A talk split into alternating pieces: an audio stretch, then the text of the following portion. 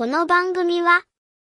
遊んでつながる直感プラットフォーム、たわやめのあみさんが、ちょっぴりエキセントリックなみこ視点で、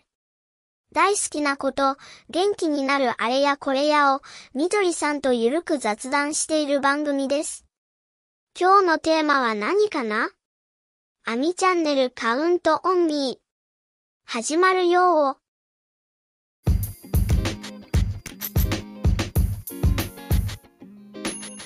私が思う子供の元気さっていうのはさ、うん、大人そうまあ大人ってちょっといろいろ複雑に心と体でつながってるからさ、やっぱりちょっと心がだんだん大人になってくると複雑になる分体も複雑になるんだけど子供ってさもう何？すごいシンプルな存在っていうかめちゃめちゃ直球だから、うん、体にすぐ出るんだよね。なんかそのから心の不調が体に出るっていうのかな。で見てると思うのはやっぱりうちのその姪っ子を見てて思うのはねあのねトイレあのねうんちうんちをちゃんとするみたいな、うん、よくよく笑ってて、うん、その快便みたいな、うん、ところはねあのすごいね元気のバロメーターなんだなって思う。というのはなんか普通に私が遊びに行ったりとかしてまああのすごく仲がいいんだけど来るとさなんかいきなり2人揃ってさこぞってトイレに行くわけよね。トイレとか言って うんちに行きたいと思うって言ってうんちに行くんだけどなんかよくうんちに行くなって思ってて、うん、で姉に聞いたんだよね。なんかすごいよくいつもあれだね快便で元気ですねみたいなことを言ったら、うん、でも割と便秘なんですけどねみたいなことを言ってねやっぱ楽しいことがあったりわーっとこう盛り上がってる時に、うん、なんかお通じが良くなるみたいなのはあるんだろうなと思う。うん、よく食べよく笑いそしてちゃんと毎日あのうんちが出るっていうのは子供を見てて思うけど、まあ、基本的なところで人間ってそこを見ると元気のあれが見え分かるんだろうなとは思う。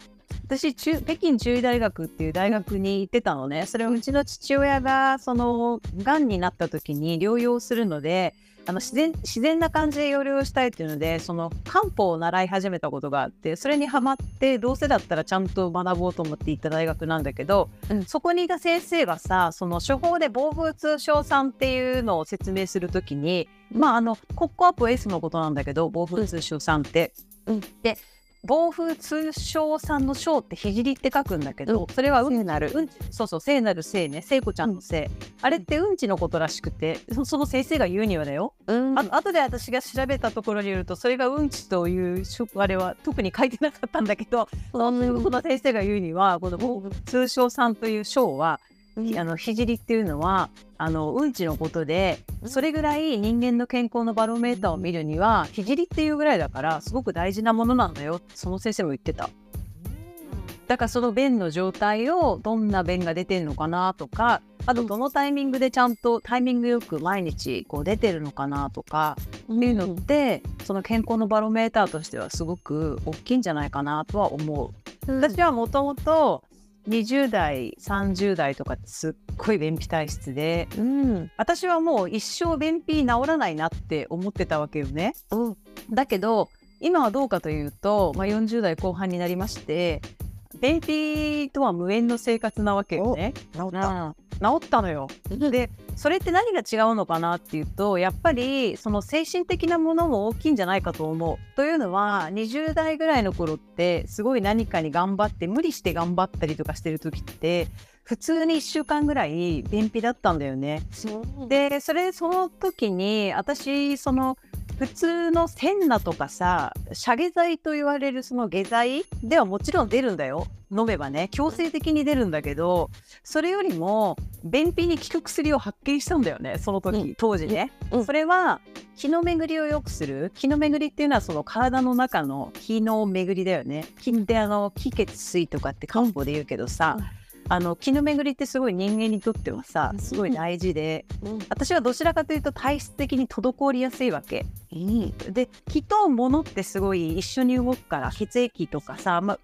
うんちも物じゃない？体の中で動くものだから、う。ん、気の巡りが悪いと便秘になるんだよね。確かに。本当だ。そういうことか、うん、そう。だから私はねあのおじさんとかがよく飲むようなそうなんていうイライラしたおじさんが飲むような気の巡りを良くする大細骨糖とか頭角蒸気糖っていうのがあるんだけど、それとかを飲むと一発で便秘治ったのね。私はどちらかというといつも自分で何かこうタスクを課してこうしなきゃいけないとかああしなきゃいけないとかもっと頑張んなきゃみたいに20代思ってたからそれで、えー気づかないうちにストレスになってたんだと思うそれで頑張るから気が気って軽いからさ上にバーって上がっちゃうじゃない、うん、でそうするとあのうまく巡ってないからそういう便秘が起こったりとかそういうことが起こるのかな。ちなみにじゃあそういうタイプの便秘の人が例えば気の気の巡りを良くするうん。食べ物とか食べ方とかあるの？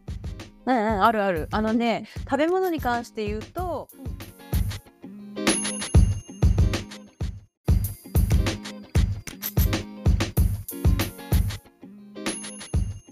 今日のあみチャンネルはいかがでしたか？このお話の続きは後編に続きます。お楽しみに。それではまた聞きに来てくださいね。さようなら。